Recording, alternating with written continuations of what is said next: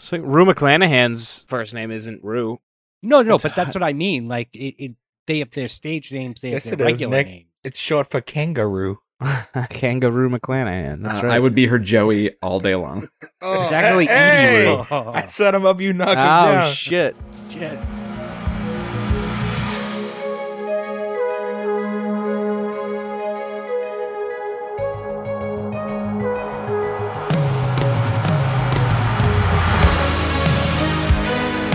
Welcome back, everyone, to S1E1, the show where each week we pick a different sitcom, watch just the first televised episode, and forgetting anything we might know about the future run of that show, rate it and decide if it's a show we want to greenlight or cancel. This week we're going to be talking about The Golden Girls. The Golden Girls went 180 episodes over 7 seasons on NBC. Today we're talking about Episode 1, which was called The Engagement, originally airing September 14th, 1985. So to get things started, I'm Jay Gags. With me, as always, all the boys, Nick, Gordo, Joe, and Ferg. What's going on, guys? Hey-o. Yo. I'd kill to be 40. Happy first episode of 2023, fellas. Happy New Year. Happy New Year, everybody. 2023, the year of the goat. I don't know what year it is. Well, now we have to figure it out. What year is it? Speaking of years, I was surprised to see that this was 1985. I didn't think it was that old. I feel like I always never think it was that old, though. Yeah, the year of the rabbit. 5 of us were born. Yeah, year of the rabbit. Cool. What's kind of interesting about this, too, is that, like, I don't know if anybody here has ever seen, and they mention Cocaine Smugglers later on. Has anybody here ever seen Cocaine Cowboys? No. So they refer to it as, like, the Miami drug war that lasted from 1979 to 1985. Essentially, around the time this episode was going on, people were just getting, like, oozied to death in shopping malls constantly. Like, Miami was such a crazy hotspot for the entire cocaine trade in the country that there was so much gang warfare happening that people were just getting, like, mowed down by small arm machine gun fire. It's just, like, a weird thing to think of, like, it's quaint and it's 1985 and Miami's just full of old people, but across the street from their house, it was just like people getting fucking murdered left and right. Blanche was like, I do declare. Oh, she could declare on me all day long. Will you stop saying murdered all the time? That's how you pronounce it. To be fair, old people really don't live in Miami. It's mostly young people. Old people live everywhere. Yeah, but Miami was, I mean, if you ever look at the history of Miami, which is like a really interesting thing to sort of look at, because it was basically it was just like Miami Beach was a few condo properties. Miami was very underdeveloped until basically the late 60s. So Florida itself has always been like a home for older people, and there were a lot of older people in Miami, but the reason it was so concentrated is because only very small parts of it were built up, and those people lived there. But the rest of Miami at that point was all like orange groves. Like, the Miami we know of now is, like, a very modern geographical thing, which is very interesting. Modern day, like, as we know it as Pitbull's Miami. Oh, yeah. Oh, Flow Rida's Miami. Remember that time that we all saw Pitbull in concert? I was not there for that. I have never seen Pitbull in concert. Yes, you have. You have, but it was a WrestleMania performance. You don't count WrestleMania. I mean, that's seeing a live performance. It is. That's the only way I could technically say I've seen Joan Jett live. You guys remember that time we went to that DX band concert and booed the national anthem? Did you boo the DX band? Because that band's terrible. That's what I mean. Yeah. It was the only time I've ever seen that. They did the national anthem? Yeah. It did not go over well. America!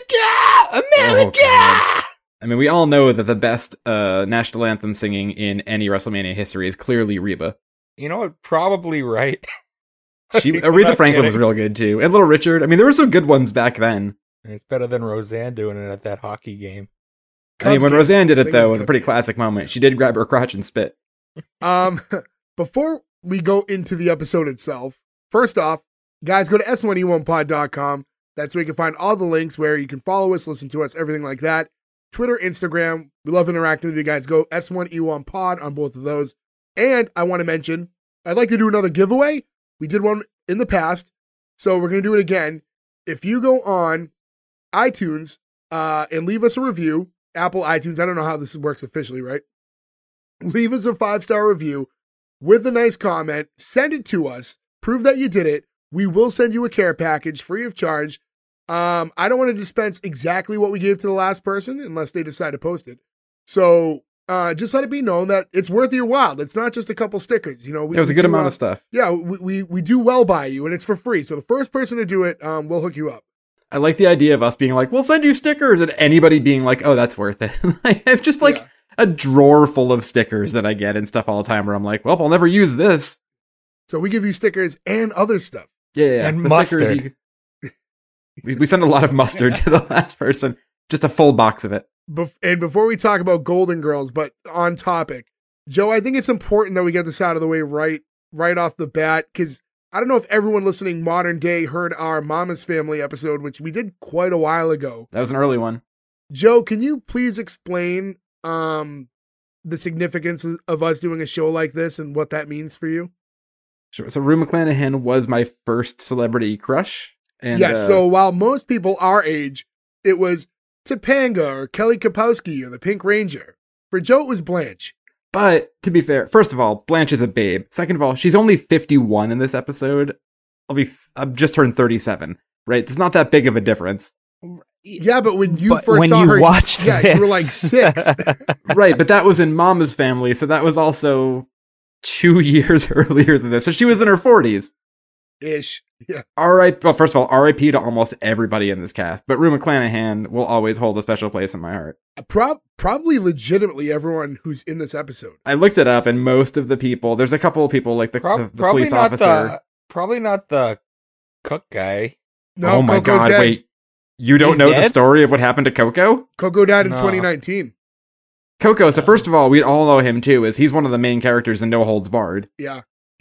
So if you're wondering why that guy looks familiar, No Holds Barred is probably the answer, among a bunch of other things.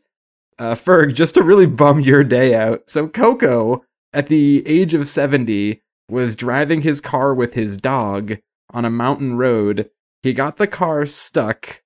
He tried to get the car unstuck, and he couldn't, so he left the dog in the car and went to go get help. Unfortunately, that help came by a steep cliff that he fell off of, and fell to his death. And when they finally found him and his dead body, they also found the dead body of the dog stuck in the car. Aww. So it's like the most depressing fucking story. It just keeps getting worse. It's like, oh, they found the dog. You're like, oh, thank God. The dog was dead too. It's like, oh, fuck. It's so bad. All right, listeners, are you ready for a couple more hours of fun like this? You think his fall was like in Looney Tunes where like he just got smaller and then it's a cloud of smoke? Mother. Just never look down. You'll be fine. R.I.P. Coco. Oh, and that poor dog was probably like, when's my master coming home? I'm kind of hungry. Don't make it worse. What the hell is wrong with you? It's like that episode of Futurama when Fry's dog waits for him. No! Guys, we're making this way too depressing. I love dogs. Although I'll say this, as we get into the episode, there's a lot of really sad monologues throughout this episode. There's also some real weird dark parts, too. Like, everything Sophia says at one point, you're just like, this is just fucking dark. Yeah. So, let's get into the episode itself. So, it starts off with the theme song and just kind of like your standard intro to the show. It's a very iconic song. You know, I would be shocked if anyone listening hadn't heard it before, but you would have known the, thank you for being a friend. And so on and so forth. I'm not going to sing the whole song. Why not? No, this version. I figured you'd pick it up and do the rest of the lines, Gordo. Do you have anything else? Yeah, I'm kind of surprised you didn't. Yeah, let's go, Gordo. No. He doesn't know another line for this song. No, I don't. And how do you not know the words to this song? Traveled down the road and back again. Because I haven't watched Your Golden Heart Girls. Is True. You repel and a confidant. Doom, doom, doom. Here's where, so this song's iconic, and like those words are fine. The second half, lyrically, is terrible. And I don't think. So all it is, and if you threw a party and invited everyone you knew, you would see the biggest gift would be from me, and the card attached would say, "Thank you for being a friend." I think that's very lovely. Shitty gift. No, that's just dumb. Like you don't know what the gift is. You don't know what the gift is. You just know what the card is. Why would that be a shitty gift? It could be anything. It could be a dog stuck in a car. Don't cling to that. I'm going to stop this and go hug my doodle. Don't do that. Please turn off your camera before you do that, Gordon. Note to those listening, that's his dog. Yes. Also, another note, this show is our pipeline to Jay doing Bobcat Goldthwait. This also opens up, and so that, for anybody who doesn't know, means that we get to do Golden Palace, which is the direct spin-off of Golden Girls, which I think is a superior show. It only lasted for one season, but it's amazing. I didn't even know it existed. Oh, it's so good. I didn't either, especially when I made that dumb bet. Also, this opens up Nurses. First of all, it opens up Empty Nest, which I can't wait to do. I love Empty Nest. And then Empty Nest had a spin-off, which is Nurses. And at one point, the hour and a half block of TV, three in a row, was Golden Girls, its spin-off, and then its spin-off in the early 90s, which is the only time that's ever happened. I didn't know Empty Nest was a spin-off, actually. Yeah, so the doctor at Empty Nest, I can't remember his name, Harry, he comes in a bunch around the season or so before Empty Nest starts, and he's like Sophia's friend. When Sophia has, I can't remember the disease she gets, where she's like, none of the doctors believe me, and he like figures it out for her. He becomes their friend because he lives in the condo complex. So then he starts showing up, and then they spin him off. Herpes. Oh, V. Arthur. Outstanding. Yeah, just a clue in those of you listening who might be new to our show. For many a month now, they've been trying to get me to do a Bobcat Goldthwait impersonation, which I can't. I don't have one. You will but working on it. But my workaround was I said in passing, yeah, if we ever do a show that Bobcat's in the pilot, I'll do one. I didn't know because we did Unhappily Ever After a while back, and if you haven't listened, give that episode a listen. It was actually a really fun one. I thought that was it. I thought there were no other television pilots that Bobcat was part of, so that seemed like an easy workaround. Turns out he was in Golden Palace. We have a spinoff rule. We don't do spinoffs unless we do the original show first. So now they are forcing us to do Golden Girls earlier than we may have done before just to get me to do this later down the road. It better be worth it. It's not going to be. It's worth it that we get to do Golden Palace, if it sucks, because Golden Palace is fun. Yeah. Don't write checks your ass can't cash. So one thing I wanted to note about the intro itself, and something I guess I didn't realize, I don't know how many seasons this went in, but B. Arthur's credited under her full name, Beatrice Arthur. Yeah, I thought that was weird too. I was like, huh? Obviously that's her name, but she's only ever been referred to as B. Arthur forever. I thought that was her dead name now, huh? Beatrice. You don't see you don't hear that often anymore. These days. No, she's a princess of the royal family, Beatrice. One of the kids, I think, of Andrew. But I didn't know that. I thought B. Arthur was her stage name. It wasn't Beatrice. It was just. It probably eventually was.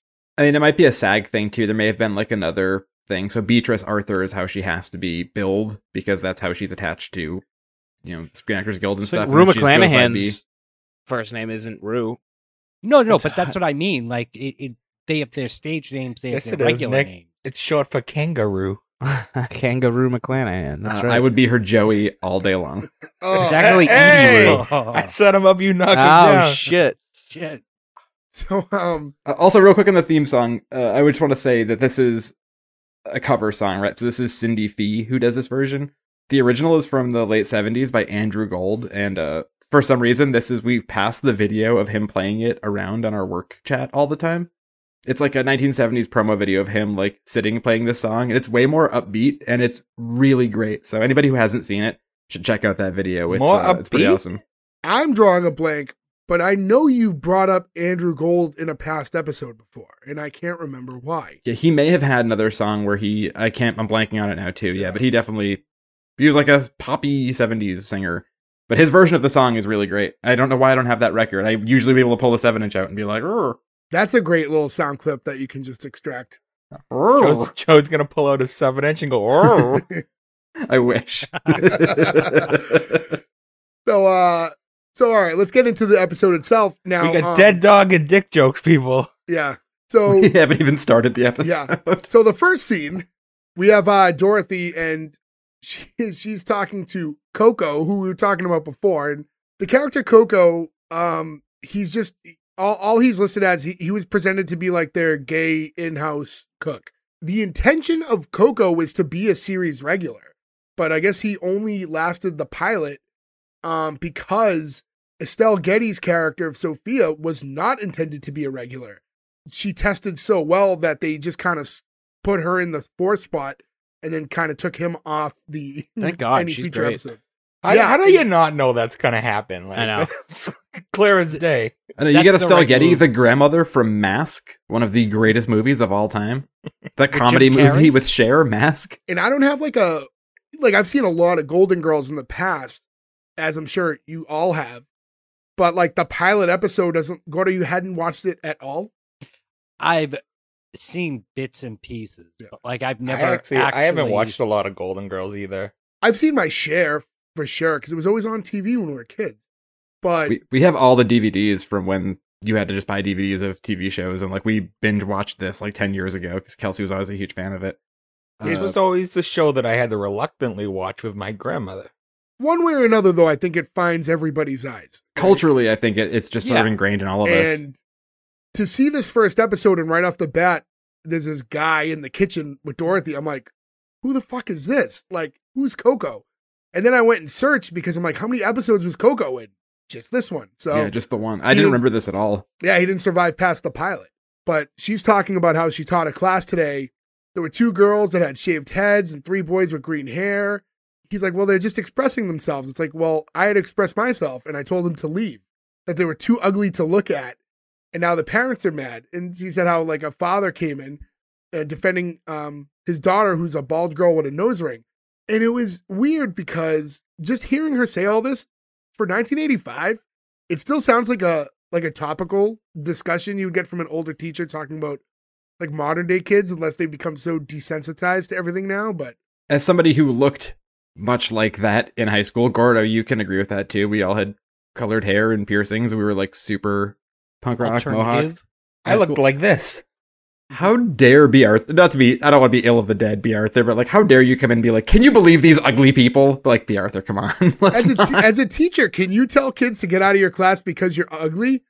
In 1985, I think you can, but probably not now. It probably flew then, but I can't imagine that it would fly now. Well, nowadays, that's what teachers look like. Yeah, I mean, that's true too, yeah. I don't mean all. Yeah, no, every teacher just has green hair. I know plenty of teachers who have like tattoos and stuff though. Yeah. I mean, like it's just a different time. And from there we enter Rose, who walks in. Rose played by the late great Betty White. She says, all of them, by the way. Yeah. You have to say late great for each one. And is Estelle Getty dead? Yes. With exception to Betty White, they all died within like a year and a half of each other. It was like 8, 9, and 2008, 2009, 2010, and then Betty White was 2021. And aside from Rue McClanahan, they were all pretty much the same age. They were all 62 or 63 when they made this, except for Rue McClanahan, who was 51. Actually, this would be a nice time to pivot. One of Nick's favorite facts of all time growing up, which now I find out isn't thought we were going to get away with it. Yeah. I thought this too when I was doing the notes. I was like, oh, Nick is a liar. That he brought up like a lot of times. That's the thing. But, it's a showstopper. Yeah. But as Nick would always tell us when we were younger, was that Estelle Getty was actually the youngest of all the girls in Golden Girls, despite being portrayed as the oldest, which is almost true. She's the second. Yeah. Rue McClanahan is older by like a decade. No, younger. Younger. Yeah. Yeah, so Rose enters, Betty White, and she's like, oh, what a day, one sad person after another. But we find out she's a grief counselor, so, you know, that's pretty much your job. That made me laugh. I do like the breakdown of the jobs, too. It's a grief counselor, a museum worker, and a teacher. Like, that's an interesting intersection of life. Like, you understand why those 3 have a lot to talk about at night when they're having their cheesecake. I had wrote this down later in my notes, but, you know, good to bring up. This episode for a pilot did a really good job of giving you a lot of origin without having to show you the specific origin story or get into, like, this one long monologue. They just kind of slide little things in throughout the episode, like their jobs or the history. That's the benefit of doing it with like established older people, because you don't need to know their life story. Like you don't need to go back 60 years and figure out where these people came from. You just need to know what they're doing right now, because that's the point of the show. But they're all like, widowed and they're here. Yeah. Go. But we get like a little bit about how they ended up together, like all that stuff, like the stuff you need to know for this setting, all gets sprinkled in throughout the episode. I will say, though, Jay, I agree with you that they do a really good job of this, except for when Officer Exposition pops in at the end of the episode. Yeah, we'll get that. He just comes in and reads a monologue of information that no cop would actually read. Yep. Yeah, like, that whole thing is so fucking wild. But aside from that, I agree. And now we have Blanche head in, and Rue McClanahan, the love of Joe's life. Blanche head? What would you say? Blanche heads in. Oh, okay. And asks Dorothy if she can borrow a mink stole. She has a date like later in the evening. And she also heads to the fridge to grab cucumbers to put on her eyes. And she explains that it reduces puffiness. and Rose asks if it works on thighs as well. And she goes, I don't know, honey. I don't need it for my thighs. At this moment, I'm assuming Joe's breathing heavy into a paper bag. It's like, why am I watching this on my work computer? Just thinking about Rue McClanahan rubbing cucumbers all over her thighs. I love a salad. I will say, everybody here, I'm guessing, has been to Miami before, right? As of recently. Briefly, yeah, for the first time. Thanks to last summer. Okay. Yeah. I went there. I've been there a couple times. The first time I went there was in January. It was the dead of winter, and it was in the 90s every day, and I was dying. It was so hot. She is leaving the house in a mink stole. Yeah. No way. We went in July. Yeah. It's, yes. But you get somewhat adapted to where you live as well. So, that plays a little part of it. And yeah, we didn't touch on that. It is in Miami. And I guess it would also be good to note the house itself. We haven't really seen all of it yet, though, right? At this point, we're only in the kitchen. It's fucking, we get to see two of the bedrooms. They're so big. The house is laid out very nice. And I think they did a good job of this house looks like to me. Now, granted, I didn't live in the 80s in Miami, but this looks like a house that would exist in that time, in that place, by women of that age. I don't know, that weird tree bed. Scaled up to the fact that it's a very nice big house. Ferg's the only one I can think of who might have. Have you ever seen the house? Because it's a Universal Studios house. You can take a tour and go by the establishing. Really? Yeah. I didn't know that. That's cool. I would do that. Yeah. You go through and you see a bunch of the houses. Yeah, this is the probably city lot or whatever. 19. No, it's on a street that. It looks like people live on. It's weird. I don't know. If all the houses are just establishing shot houses for some reason, or if people actually live in them. But they've cleared 99% of that out. Not like it used to be. That's sad because that to me is historical artifacts that should be there forever. Yeah, to me that's so much more fun than the Hulk ride. I don't care about that at all, but I want to see the houses from these shows. They also got rid of the Psycho House, which was also there. Now, that's even more so a classic. That's an iconic house for sure. Most people would be able to be oh, that's the Psycho House with the big perch. I will say a smart thing too about this house, single level. Right, that's a classic, older person house. That's in that area. That's everything. That's true too. That's just a Florida thing. Unless you're super rich, you don't have second floors. I imagine part of that's got to be for the heat and humidity too, right? You don't want to be up any higher than you need to be. I'm wrong, by the way. Another fucking Golden Girls fact I was duped on. It's in California. I don't know what I drove by. There's just some old woman sitting outside, and Nick's it's the Golden Girls' house. I like the idea of whoever you were with tricking you into taking pictures of this random house. Universal is still in California. Yeah, I guess that's true. I haven't been. I would love to go and find that real house now. We should do a trip. I've gone to the Full House. Has anybody gone to that before?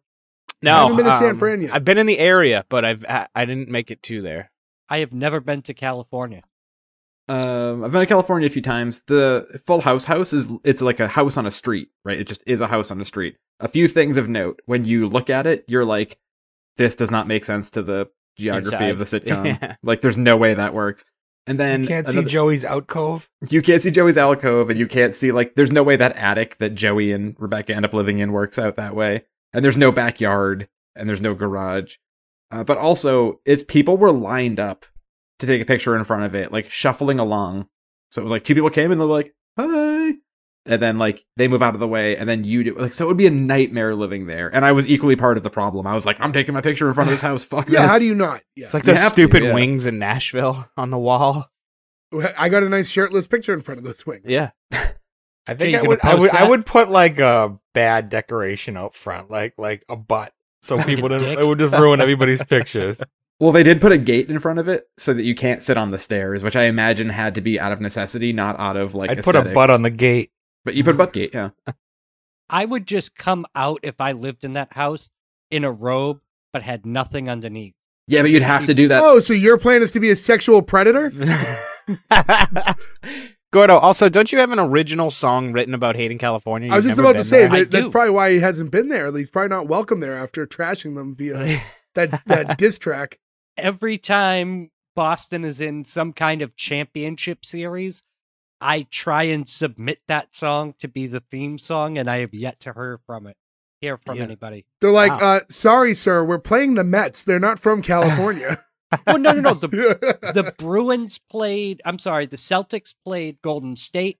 The Celtics played the Lakers. Yeah. Because you have to be specific. You have to say L.A. We hate L.A. Yeah. California's a big state. Yeah. No, fuck the whole state. Okay, no. We love you, California. We have plenty of people listening. Yeah, I love California. And also, if you're going to pick a song like that, you pick This Is Boston, Not L.A. That's the song. Gordo, you might have a better chance getting the Beanpot to play the Ballad of the Bean-Eating Man. Maybe you could pay Butterbean to sing your song. We'll be in L.A. in a few months, so keep an eye out, California fans. Come find us for the S1E1 meetup. Yeah. So, anyway. I mean, to be fair, if there's not a cross-section of people who like our podcast who also were going to WrestleMania, I'd be very surprised. Most likely.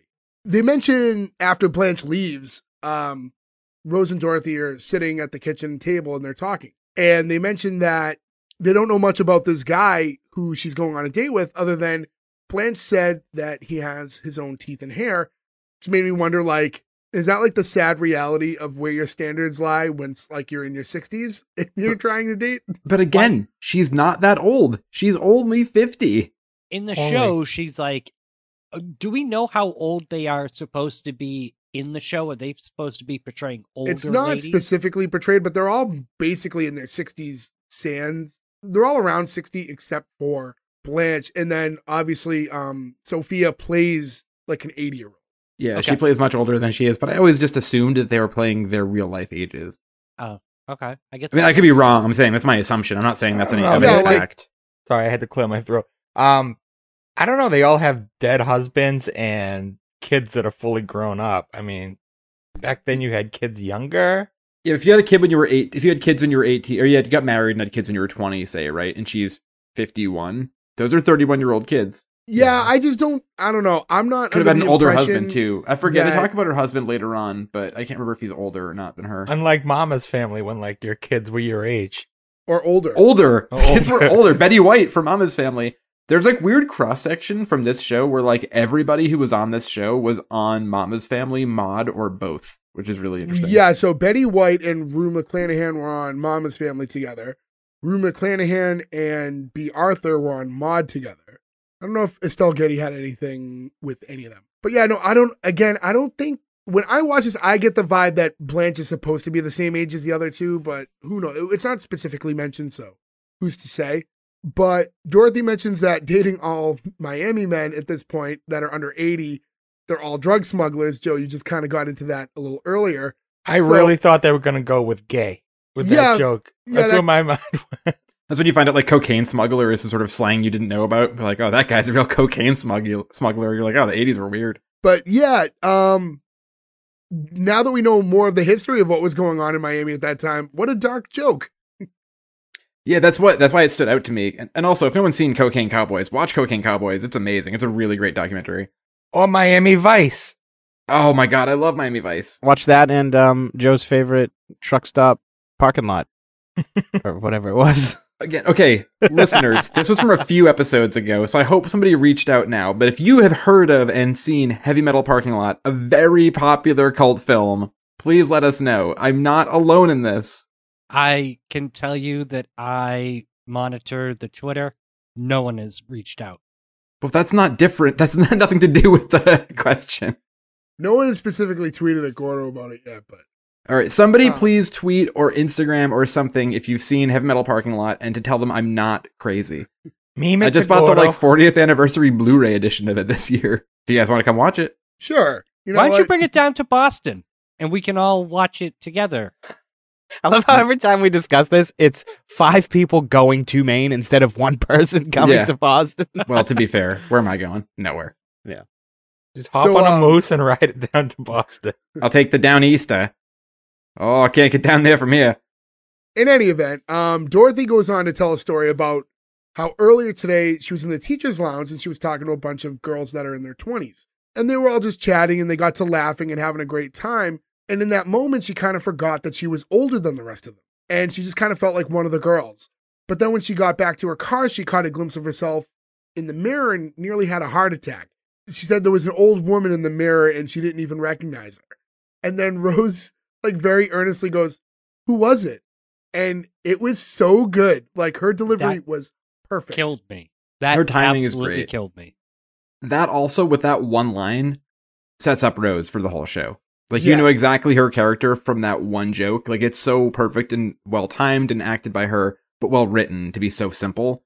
It was forever coming. You know Rose's character. But the thing was, like, the way she delivered it, she wasn't, like, delivering it to get, like, a laugh by being goofy.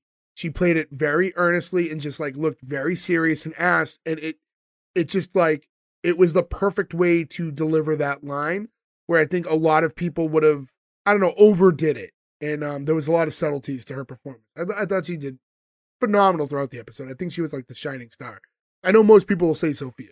And to Betty White's credit, too, because, I mean, she passed away only a year ago or so, but she was pretty sharp as a tack and still very funny to her dying day and her almost 100 years old. And that's got to stand for something. Like, she was always funny and always with it and still working and doing stuff until, like, she died her very days last day. Before 100, right? Yeah, she just missed it. There was a People magazine about, like, Betty White turns 100. Like, I bought one because I was like, this is such a weird piece of, like, history now, like, unintentionally.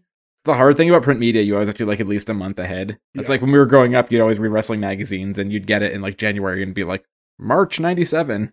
I want to go back a little bit because I thought Dorothy's story was, like, it was really good. I thought it, like, it in a way, it was a kind of like this perfect vehicle for us, the viewer, because obviously the show is not going to be targeted just for all older women, right? And it just made her so relatable and just kind of like, her being able to interact with all these younger girls, it just kind of like stripped it down and just kind of like in a way that, you know, we're all just kind of humans, right? Our bodies are aging, but like you just don't get old and become a completely different human being necessarily, you know? And I just thought that was really good for kind of a way to like let us all in. And I don't know if you guys thought of it in that way, but I think that was like perfect for the episode. Also, when she told the story, I saw it like in my head, like, Yeah. Like you can see like the circular table she's sitting at in the school break room, teacher's lounge, I think is the proper term for that. Yeah.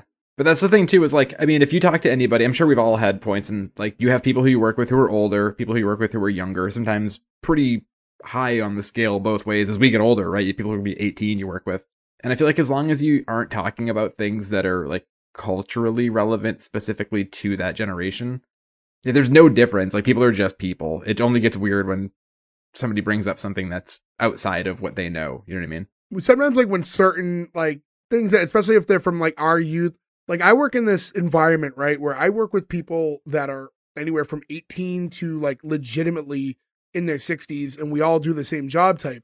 Work is always, like, a magic place where age doesn't count, you know, and you just all, you know, fraternize and it's until you like realize someone's specific age and what year were you born and like that's when it reminds you. But yeah, when you're all just sitting around and talking, you just don't think about it in that way that you would anywhere else sometimes. It's funny to think too in that scenario specifically, like we're kind of on the bridge between the people who are young and the people who are old, but we're getting closer to the end of the bridge too, to becoming like the old guys at work. Yeah. Which is super depressing. I mean, luckily, I work with a bunch of guys in their, like, 60s and 70s, so there's a big enough gap. But if those dudes weren't there, I'd be on the older side. I mean, I work with people who are legitimately 18 years old, and it's like, I'm twice their age. Twice their age. Like, it's so weird to get your head around, because, like, you know, we're not in our 60s, but, like, you know, to live twice the life that these kids do, and you don't feel that much older when you're all around each other. Yeah.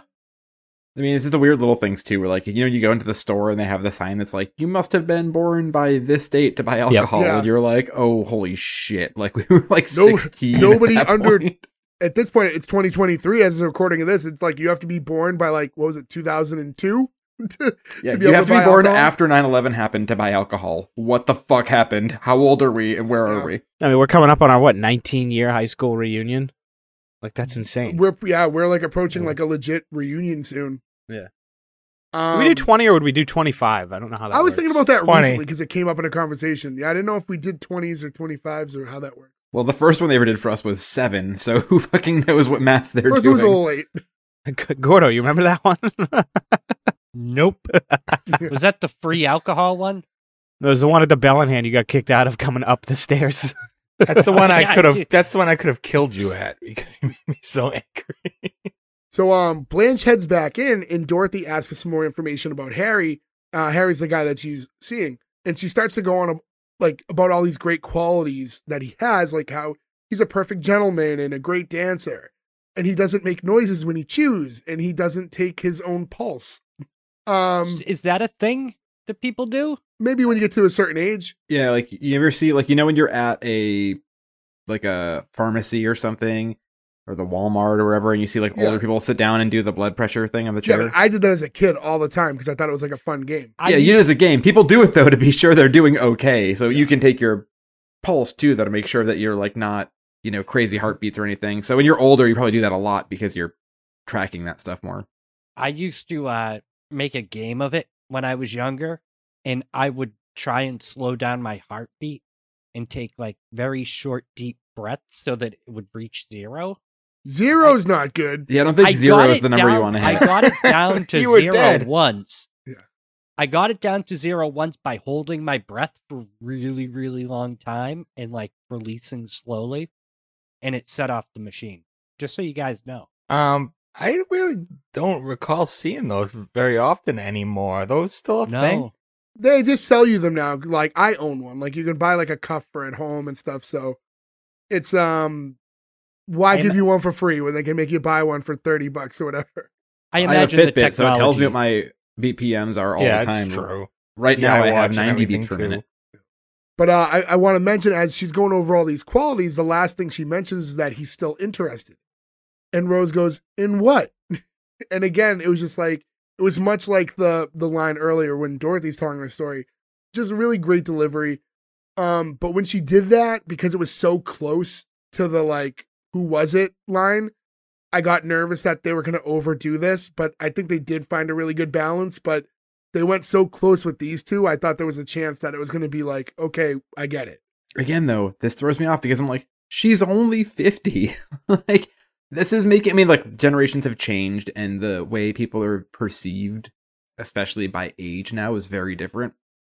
But if you watch, Sex and the City came back, right? Every one of those women was over 50, right? People on TV who are over 50 are, it's normalized that people have sex lives, you know what I mean? But they make this out to be this weird thing, he's an old man and he still wants to have sex. You are 50 years old. This is not old. You are still 15 years away from when you could earliest retire. You're not old. So I do think you're clinging a little bit to her age being on the younger side of the spectrum, where I think we're supposed to lean a little older, but I think we're going to granny old on this show. This is what you're supposed to look at them. This is why I thought that they were older, to bring it back to my earlier point. This is the line that makes you go, okay, because people in their 50s, they fuck. So people in their 60s and their 70s and their 80s, though, that's the thing. It's people never stop. Fun fact, did you know that nursing homes actually account for most of the Viagra purchased? And most STDs. Yeah, it's most of the STDs in the country, too. Or is it STI now? I think STI is the new Yeah, they call them term. STIs, but I won't do that. It's STD. But yeah, it's mainly in nursing homes because it's just sort of rampant. What's the I stand for now? Infection. Stupid. Yeah, it's people having sex, and then it's Vern Gagne body slamming a 95-year-old man and killing him. That's what happens in nursing homes now. So I can't wait to get old. Yeah. So it's better to be the body slammer than the body slammee. I guess that's the way you look at it. As they're having the conversation, they also find out that Harry proposed, and it's only been a week. But more importantly, he wants an answer tonight. I was oh, that's cool. All great marriages start with a good ultimatum. So, it's ultimatums that really make a marriage and a relationship work, yeah. So he asked for an answer. It's not exactly an ultimatum. We don't know if he'd break up with her. Suggested, but... Yeah, I guess that's true. It's not specifically said, but if you were you're on your first date with somebody, and then you're this is great, I love this. And a week later, they're we get married now, or we're through. You run. You don't think this could be a good relationship. That's terrifying. So is this, so are we to believe that they banged already? I mean, she says he still has a sexual appetite, so I'm assuming within that week they probably had sex, yeah. Okay, well, at least she sped run that.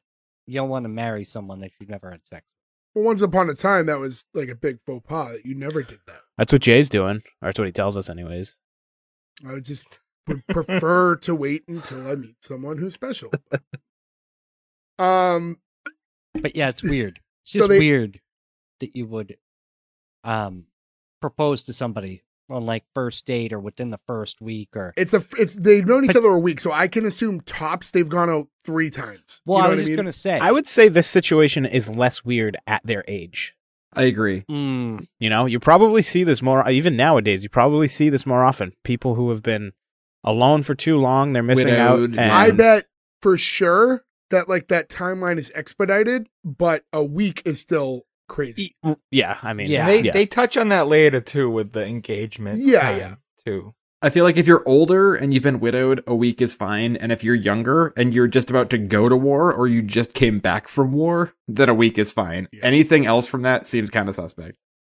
They try to ask Blanche like what she's gonna do, and she's not really sure yet. She's conflicted, and she acknowledges that, you know, she hasn't known him that long, but also she's afraid of losing him. And then during the conversation, she says she has to leave and go put her face on and exits. And I was like, what a, like another old term you don't really hear much anymore. But that was always the way to say I got to go like put my makeup on was I have to put on my face. But like you don't really hear that one. I Love Lucy. They always said that. Yeah, it's so, an old time. Yeah. Time I go to the powder room. I always like the term water closet. They stopped using that. And. In Europe, they use it all the time. They still use it in Europe, yep. Yeah. Oh, but yeah. Like, even like you watch like a mobster movie, it's like, "I'll be right back, fella. I gotta go use the WC." You're like, "Man, that sounds so fucking cool." I prefer the Whiz Palace. The Whiz Palace. Back Speaking of which, at one point, Sophia does say that she has to pee every morning in this episode, and that's the first time the word "pee" was ever used on network television. What a big moment in television history! Is that true? Yeah. That's a real fact. That is an interesting tidbit. Wow. And Estelle Getty from Mask is the one who got us there. So after she leaves, Rose says to Dorothy, you know, what if she marries him? What'll happen to us? This is her house. So we're getting more backstory. Like I said, they kind of just trickle in these like little tidbits of information as we go along. We find out this is Blanche's house. And Dorothy's like, well, then we'll move. Rose is like, we can't afford to buy a house. Like, what do we do for, what do we have for collateral? A gay cook? It's a weird line. Also, Rent. They don't own him, right? Yeah, like they don't own him, right? What if? Yeah, what if Coco stays? What if? Yeah, if Blanche is like, I'm keeping Coco. Yeah, who gets custody of Coco? I think Coco would probably stay with Blanche because I feel like Coco came with the house when they moved in. I would assume Frankie gets Coco. I don't get that reference. It's probably for that. Some Disney movie, right? Coco, beware! Oh. Frankie. Another. I'm sorry, I was trying to think of a Coco fans. Beware. Yeah. Speaking of other pets who died in terrible ways. Okay. So Coco died in a house fire, and the neighbor said he heard him squawking. Do you have any other bum out facts you want to tell all the listeners? Like, geez, fuck. I'm just relating true stuff I've heard about pets. I'm not like I love pets. My kitty's right out there. I don't want to see an animal get hurt. I love animals. It just happens to be that Ferg brought up another. Very sad animal death. Okay, but can we maybe Flipper? You know about Flipper? How about we put a cap on how many tragic animal stories per episode? No, now I kind of need to know about Flipper. Yeah, committed suicide. You do not want to know about Flipper. Move on. Flipper committed suicide. How okay, God, stop. No. I'm sorry. Let's we need to know how Flipper died. I need to know. We could cover Flipper in the future, and then let's talk about it then. Okay, we're never covering Flipper. Gorda, what happened to Flipper? I literally have it on my list of like potential. It's picks. Coming. Yeah, switch out my thing for Flipper. Moving forward, so moving we can forward. Talk about suicide. Moving forward. So we can talk about dolphin suicide. Well, Flipper makes sense though because he might be a Miami Dolphin. Yeah. In any event, well, that's why. So they then they head to Blanche's room. They try to ask her again what she's going to do, and I thought that was a little unnecessary because they just asked her. 10 seconds ago what she was going to do. So I don't understand why they had to ask her again, but she still doesn't know. And she says she doesn't think she's going to know until it comes out of her mouth. And Dorothy reminds her that this isn't a belch, it's a marriage. By the way, you guys notice that bed?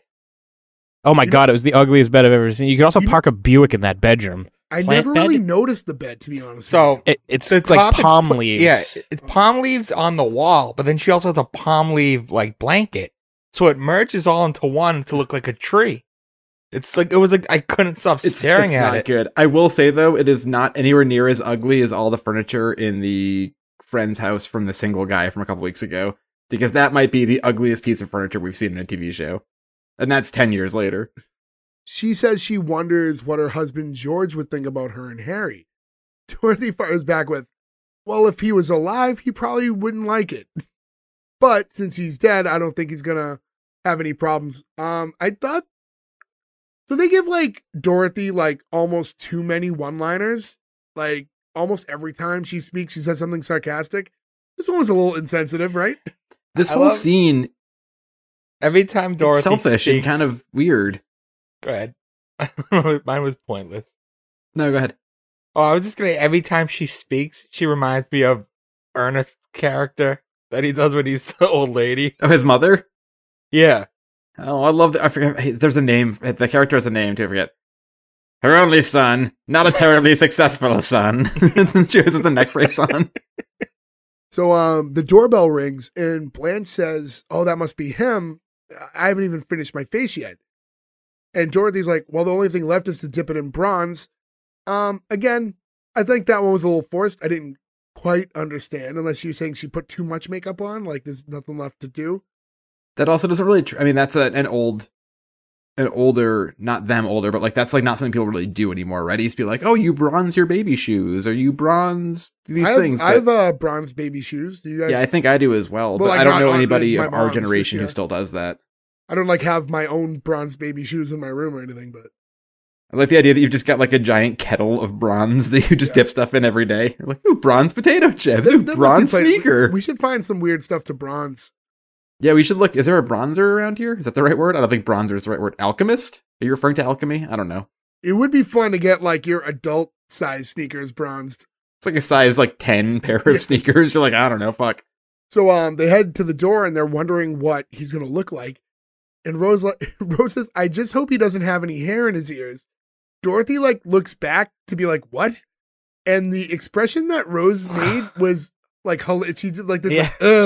She's like recoiling like, in horror over ear hair. Like just the idea of it, and like I don't know. Again, something about her, like she just really that's Betty White's like calling card. Is she's like not only is she fantastic deadpan, but she's just like a great like reaction actor. And, she's a good face actor. Yeah. She's a fucking icon. Yeah. She just like I said earlier, she just doesn't overdo it. She just like she gets it. That lady was really good at her job. That's probably why she had a 1,000-year career. Yeah, if you look at her, too, it's like Betty White stars in, like, Cornflakes Presents Comedy Moment from 1947. You're like, she's from the fucking beginning of television all the way up through a year ago. Like, it's fucking all the way up to the end of it. Yeah, I know, right? Yeah. People cut the cord, and Betty White was like, that's it, fuck it, I'm out. So, turns out the person at the door wasn't Harry, but it's Dorothy's mother, Sophia, who walks in and informs her daughter that everyone's fine, nobody died, but her nursing home burned down. And when Dorothy finds out her mother took a cab, she's like, well, why didn't you call me? She's like, I'm perfectly capable of managing by myself. I don't need help. I'm totally independent person. I need $67 for the cab. Which, by the way, now would be $185. Geez. Yeah, Jesus. So that's an expensive cab ride. Yeah. And although I definitely took an Uber in Miami once that cost that much money. Yeah. So Dorothy heads out to straighten up with the driver, the price of this ride, because she said it was only like a 15-minute ride. And Sophia had told the driver, the driver told Sophia that there was a tax because he's Cuban and he's bilingual. And like having a bilingual driver had a tax attached to it. I guess if you're like Spanish speaking and you had to like hire someone who was bilingual as a premium, I guess. But Sophia didn't need that. Cab drivers screwing people over for weird things is like a thing as old as time, right? We're just coming out of the holiday season, and Thanksgiving there's that scene where in Planes, Trains, and Automobiles, they get in the cab and they just drive around in circles, and you take the scenic route, right? Because back then when it was not rated by trip, it was rated by mile. That's a way to fleece people, right? So I feel like Uber always see those jokes. Uber keeps finding ways to like charge us for more things than they did before. Did I tell you about this track? So I haven't taken an Uber in like 2 years, right? Not much need to up here or whatever, but my wife had her work's Christmas party. She wanted me to go. We have one car. She's there. Okay, it's a Friday night. I'll meet you. I'll Uber, whatever. So 20 minutes or so, I finally find an Uber. Guy comes to pick me up. I get in the car from my side. He is sitting so far back. And at that point, it's too late. I realize I fucked up and I'm on the wrong side. But I'm so squished in that I can't move. So now I have to ride the entire way with my legs like completely sideways. He doesn't say one word to me, not even after I was like, hey, how are you? Just no words. And he just played salsa music so loud that his speakers were rattling, but not in a way like he had a good sound system. Like he had just blown out his speakers previously. So anytime the bass played, you could hear like actual pieces of plastic rattling. Yeah, I've heard that. I hate that. And it was a 25-minute fucking Uber ride in silence. Aside from that, it was fucking awful. My legs cramped up. It was not enjoyable. I'm sorry. There's no... There is no case where I wouldn't move over. I couldn't. I would have like had to kick him to move him because he was so far back. Like I got in sideways, right? Because you get into a car and then you slide in, and then I was like, "Oh, now I'm stuck." Keep sliding. I would have just kept sliding, and I would have said, "Fuck your car." I mean, I guess I could have done that, or he could have left me somewhere or murdered me. That's how Joe gets beaten to death with a hammer. Right? Yeah. Rose tells Sophia, "You know, have a seat. You must be exhausted." She's like, why? I rode in the cab. I didn't push it. And then Blanche walks in and she greets Sophia. And Sophia's like, who are you? It's like, it's me. It's Blanche. You look like a prostitute. And then she asks if she can get something to eat, or is the fancy man in the kitchen? I didn't know. They go over her stroke. Yes. Which I do not remember being the case at all. So she is like disabled in a way that allows her character to be the way she is, which I had no idea. Yeah, that's a conversation. Yeah, as soon as she walked out, it was the conversation between Rose and Blanche, because Rose didn't think there was much excuse for her being this blunt. But yeah, apparently a major stroke destroyed the part of her brain that senses what she says, which was like, it explains it, and they don't touch on it in the future. But like, was this like a good way to deliver that information, or was it unnecessary to give that part of her character? It. Yeah, I think it's a good way to do it. Especially as somebody who's watched a lot of this show and didn't remember this part at all, it kind of gives you like that like sort of makes sense as to how she goes through life, and everybody knows it around her, right? So it sort of just allowed, because she gets yelled at a lot in the show, right? Like her daughter yells at her a lot, like "Mom," you know, every time she says something she shouldn't, but. I just feel like that's old people, though, right? Like, isn't that like how you get to that age where you're just allowed to say whatever you want? Yeah, that's kind of the only good thing about being old. I just thought that's what it was. She was just so old, she doesn't care. And this joke is still going on, right? Like, think of the grandmother in Wedding Singer, right? Like, that's very much just playing Sophia's character. Yeah. Well, the mother from Dinosaurs, which we covered in episode 2. Man, that was episode 2. Yeah. Dorothy heads back in, and she's scolding her mother for telling the driver she'd give him a $67 tip. But Sophia's insisting she said a $6 or $7 tip and said, why don't these people learn English if they're going to live here? This is Miami. I'd have less trouble getting around Ecuador. This is tough. This is she says whatever she wants. You're like, yeah, but what she wants to say without regulation is racist. I read something going through it that like, the writers deliberately kept trying to give her like racist shit to say like in every episode. Like they went out of their way to do it. I mean, I don't know if you saw that there's a line where they had to cut in this and cancel. Yes. In this episode we'll get to, which is we'll talk about it. Yeah. I'm kind of sad they didn't keep it in. The doorbell rings again, and this time Blanche answers, and it is in fact Harry. No real opinion of him. Like seeing him, he's just like a well-to-do. He looked like he had some money, like older guy. Wore a suit in Miami. Very weird. Again, if you're not wearing one that's like a linen suit, right? Like a Joubert in King of the Hill type of suit. Or like, why do you think Don Johnson and those guys were always wearing white suits in Miami Vice, right? It's fucking 1,000,000,000 degrees out and humid. Wearing like a gray tweed suit can't be comfortable. The thing about like rich people is you either dress like that or you dress like you're almost homeless. Like that's how like rich people go about it. You either like want to look the part or you're so rich you don't give a fuck. And then like you have like your like Steve Wozniaks of the world. But when he's being introduced to everybody, he says to Sophia like, "Oh, well, you must be Blanche's sister." And she's like, "Well, you must be blind." I know that she suffers nobody. You know what I mean? Like she's doesn't take any compliments. She just calls the shit right down the middle. And this dude is clearly trying to just be a scuzzy snowball guy. Due to that no stroke, that no filter stroke she had. And so when Harry hears the news about her nursing home getting burnt down, he says, you know, how terrible that is. And she replies with, "Not to me. It was a retirement home. You know what they did? They set off the fire alarm in a retirement home. Who can rush? Half the people have walkers. The other half can't get out of their chairs. That line but they got bells ringing off like crazy." You know, but what this is the line that's dark, and then this comes right into a line that's very dark as well with different characters. We're like, this is weird. I didn't remember this being so dark. Well, yeah, she finishes a fire alarm isn't meant to make you rush. It's just meant to alert you all to go. So it shouldn't. It has nothing to do with how fast they can move. Question, to alert them there is a fire in the thing. Question though, this is where my mind went. Is that she was in a nursing home or retirement home, right? We assume it's a nursing home. Yeah. They don't just let you, like, check yourself out and go wherever the fuck you want if you're in a nursing home. I mean, some do, but also if it burns to the ground, I don't know if there's much administration at that point. Also, you got to keep in mind that the place burnt down. It wasn't like she went to the front desk and said, "I'd like to leave." It doesn't exist anymore. I like a world where she burnt it down to get out of it.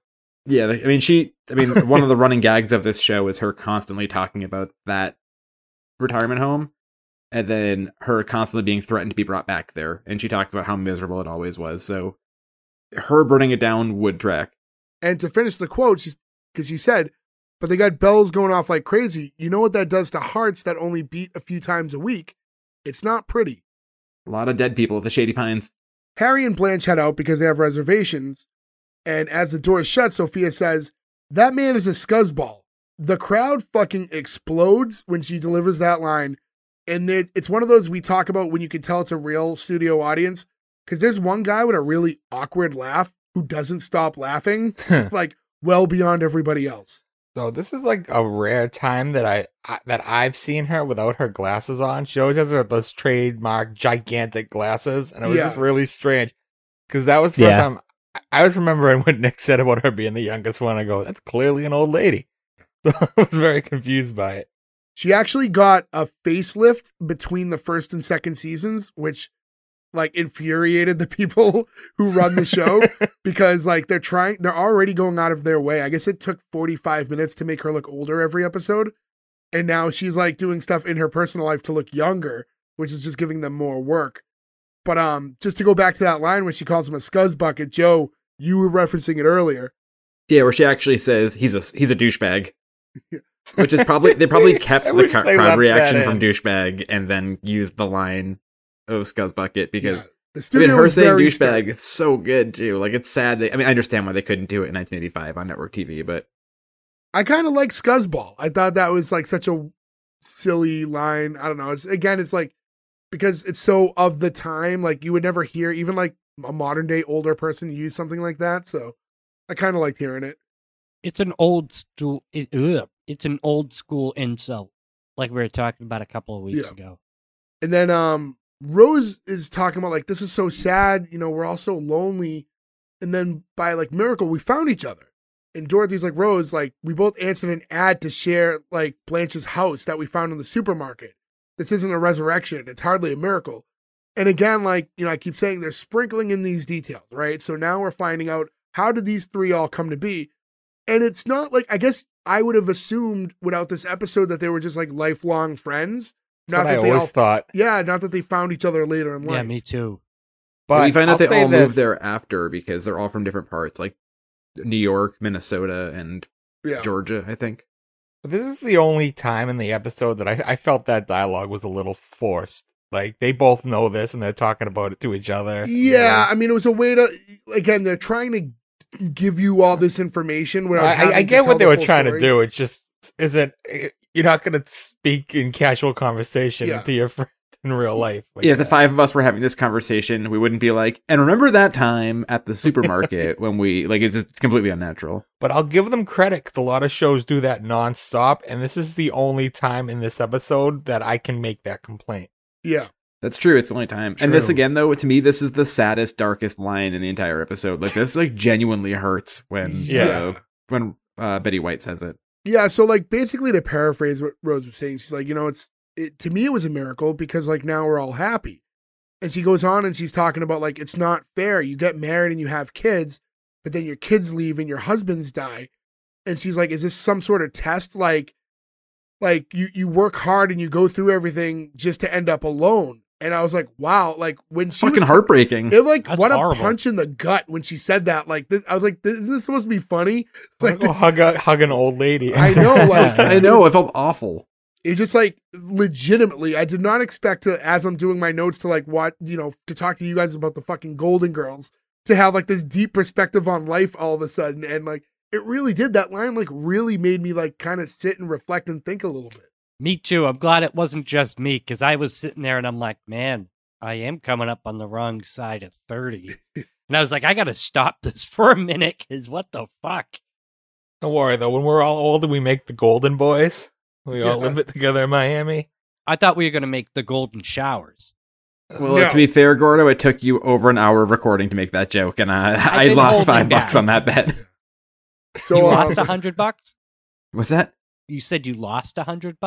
Yeah, I was being facetious about how I would have bet that you would have said that earlier than an hour in. Yeah, I would have taken first 15 minutes. Yeah. But, although I will say, I do like keep coming soon or coming later when we were doing this podcast still, but we all live in Miami in a house together. I'm kind of intrigued by that. Coming everywhere. So the scene ends with her saying how there's too many, years left and she doesn't know what to do, and Sophia says get a poodle. So I guess like you need some sort of comedy, right, like to break up that, because it was so heavy. Like you can't close the scene that dark, and it was so random, like the just get a poodle, like it caught me so off guard. I loved it, and then I petted my doodle. Again, that's his dog. So the next scene, it's nighttime, and now we have Rose, Dorothy, and Coco are all in the backyard having like a drink and talking.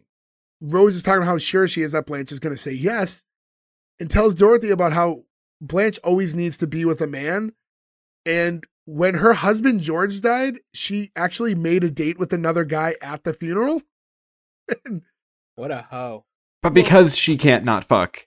Right. So, but before even that, like, forget from her perspective, because like it gets explained like why she would do something like that.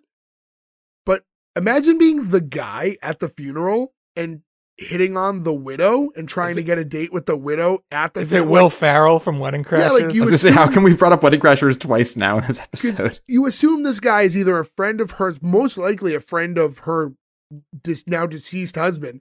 So while you're at your buddy's funeral, you're hitting on his wife and setting up a date. How do we know that it wasn't her coming on to him? True, too. True, but then even I feel like as a friend, you got to show a little resistance. You wait a day. Yeah, just not while you're still in your suit. But I guess shoot your shot, right? But, literally and figuratively. Yeah. So, and Rose goes on to explain, though, it wasn't that she didn't love George, but she just can't be without a man. And then starts going like, you know, and like making like these gestures, like to insinuate physically she can't be without a man. She needs that. Yeah. Pretty consistently, I guess. She needs a good dickin'. Go ahead, Joe. What? He got distracted. He literally went into a drift. He was in his fantasy mood. Yeah. I'm sorry. I was thinking about if I was at that funeral. That was like enough for Dorothy, who now gets up and she says, you know, I'm subbing for a teacher who was shot by a student. Like, I need all the rest I can get. And I was going to say, like, usually we're like, you couldn't make that joke nowadays. This show does a very good job of no joke couldn't be made except for that. And it's not because it's, like, culturally, like, not accepted anymore. It's just because society has fucked itself up so hard that that happens. You know what I mean? Like, and I don't think they would have foreseen that. Like, it's not like a, well, that was racist or that was sexist. You couldn't say it. But, like, that kind of hits weird now. Rose starts to reminisce and says how she used to sleep so well and, like, she never turned at all. Said, you know, I used to wake up with like a full head, you know, like my hair was perfect. And then Charlie, on the other hand, moves all night long. His side of the bed looks like a murder took place. And she's speaking in like a present tense when she's talking about her husband, Charlie, who apparently had died like 15 years ago. And Rose says she knows like he's dead. She's not crazy. She just likes to talk about him in present tense sometimes. It makes him feel closer. And again, it was just like... horrifyingly sad? It was sad, but she said it in such a sweet way that, like, I don't know, it was almost like... She's okay with it? Yeah, and it almost gave you, like, perspective, like, I could see how that's comforting for anyone. Like, that wasn't just, like, a script thing. Like, I could see other people doing that and feeling that way. It was, like, clever. Once again, Beatrice unnecessarily mean about it. Yeah. That was the thing, like, they were so, the desire to give her all these, like, sharp, sarcastic lines, there were times where it just didn't seem like the right way to go, and that was one of them. Yeah, but, that was... But Coco says, that's fine, Rose, you do that, I don't mind at all. And I'm thinking, who asked you for permission, Coco? Right? Fuck you, Coco. This is how I like to, you know, handle the death of my husband. It makes me feel good. And he's like, well, that's fine. I don't mind. Why would you mind? Like, okay. Yeah, you're not the one mourning it, Coco. Relax, Coco.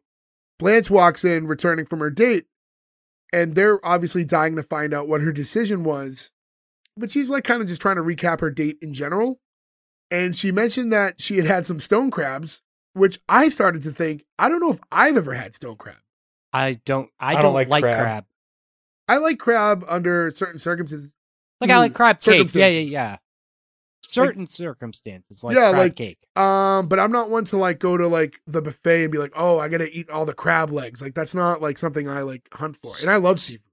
So something else, too, that they bring up, like, 2 seconds later is oysters, which, for some reason, maybe it's just me, but, like, raw bars are, like, have exploded in like popularity, or like they've become more prominent now, which is a weird like thing. They have been. It's a weird thing. I'm not an oyster fan. Well, we live in like this area. Burgers. Yeah, we live in this area too, where obviously seafood is everywhere. So like, I don't know like what's as common if you're like Midland, but we see a lot of it. But yeah, no, oysters were never like total. I don't hate them, but it's not something I seek out. I've actually never had them. A raw bar, I'm most likely just going to eat a lot of shrimp. Yeah, me too. Yeah, no, oysters gets mentioned because while Blanche is talking about how she got the stone crab and she was so relieved that it didn't have eyes, she said she can't eat anything that has eyes. And Rose is like, I can't eat anything that moves. And then Dorothy's like, what, like a horse? And I didn't quite get that. Nope. But, because everything moves. Yeah. But I weirdly laughed at it too.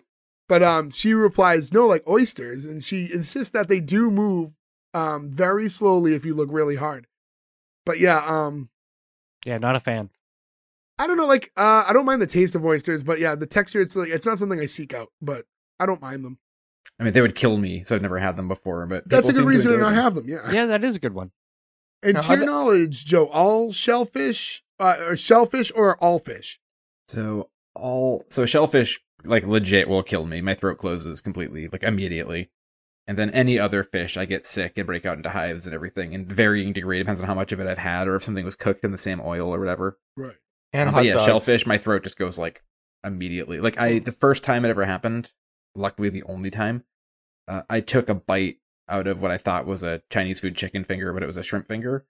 It hit my tongue and my throat started to close. I didn't even chew it. Like I bit it. It hit my tongue and it was immediate. So. I should probably carry like an EpiPen around, I guess. Yeah, probably. Did you look like the Toxic Avenger after? I definitely no. I looked more like the guy from RoboCop who's like, "Help me!" Like, it's like I couldn't speak. Or the Rock in the game plan. I'm allergic to cinnamon. Yes. Was that something that developed later in life? Did you just not eat fish until that point? No, I ate fish as a kid all the time. Yeah. Huh. That's like always a fear of mine. I'm, you know, blessed as my, I'm a large man and I like to eat a bunch of foods. And like the idea of, you know, I always sympathize for you because just you have so many things on the menu that just got crossed off. I'm like, I don't know how I survive with that. Yeah, it sucks. I'll just say that. Yeah. It sucks. And then like, I just don't eat for like super long extended periods of time. Like it's why I don't like going away or like taking trips and stuff so much because you can't trust food. Yeah, like if you're gonna be sick for a whole day after you eat, you risk so much on a vacation. So like if I have to go somewhere, like when I went to Miami that time, I literally ate like 2 Kind Bars over the course of 4 days because I just like didn't want to eat anything. I think really that's where you trust like nicer restaurants. Doesn't have to be expensive restaurants, but like ones that like are pretty well received and rated because you know they take that stuff seriously, especially if they have gluten-free stuff like mentioned in their menus and stuff, like you know they're putting in the effort. Yeah, and you always read the reviews. Like so for example, there's actually a restaurant in our town that has gluten-free pizza, right? It's not a big chain, but it's an all over Maine chain. And the reviews for the one in our town are terrible. The reviews for the one in 2 towns over are really good. So we just go to the one 2 towns over because we know the staff there gives a shit and it's worth it. Yeah, especially if like the consequences feeling ill. Like, for sure. I mean, the way I always look at it is if there's ever a risk of getting sick from the food, you'd rather just eat the good version of it than get sick from the less good version of it that's supposed to not make you sick. You know what I mean? So, like, if that was the case, I would just order, like, fucking Domino's or something. You know what I mean? Yeah. Like, it'd probably be better. In any event, they finally just outright ask, you know, if she's going to marry Harry. And it turns out she did say yes, and they're going to get married next week. And she says at their age, long engagements don't make a lot of sense, which, you know what? Yeah, fair. That tracks. Fair. And then... except for the fact that she's 50. Right. We're going to keep arguing because I still think that despite her real age, she's meant to play older. I would love to know. I mean, maybe we should do some looking into that. Or if anybody knows more than us, let us know. But is she meant to be the same age as the rest of them who are in their 60s? But then again, even then, 63 is not that old. And just to... I don't know where else I'd pivot and throw in a Blanche fact. But did you see how she had it written into her contract that all the custom clothes made for Blanche, she got to keep? That's a smart move right there. Yeah. And like over like, what, 7 seasons or whatever, like imagine how much fucking custom clothing you got out of that show. And I'm sure it must have carried over into Golden Palace, which lasted for another year. So that's 8 straight years of custom made clothing. That's from like, I'm guessing probably pretty good designers and you know, clothes makers. Rose asked like, where are we going to live? And Blanche hadn't thought of that up until now, but says like, you know, you guys can live here as long as you need, you know, to find a place. She, before heading to bed, she tells them that they're going to go to New York for their honeymoon and hope she doesn't get murdered. Weird last thing to say before walking away. Well, I mean, to be fair, in New York in the 80s. It seems like a weird honeymoon destination though. No. I mean, give us the World Trade Center. Hey guys, Blanche is actually supposed to be younger than her actual age on this show. Oh, really? Okay, so now it makes 40. She's supposed to be 47. So none of that makes sense. So young. That's 10 years older than us. I don't like to think that way. You shut up. Yeah, but yeah. I'm sorry, guys. First time comes for us all. Just shut up. If you live in Miami and you're like in the southern tip of Florida, there are so many nice tropical locations that you can fly to in a fraction of the time. For your honeymoon, then flying all the way up to New York. Yeah, you live in that. You live in Miami. That's the reason you go to Florida in the summertime from Boston, is because you want to be somewhere different, where the weather's different. But being in Miami is not the same as being, like, in a tropical island. Well, I will say this, though. They do mention in this episode that Blanche works at a museum.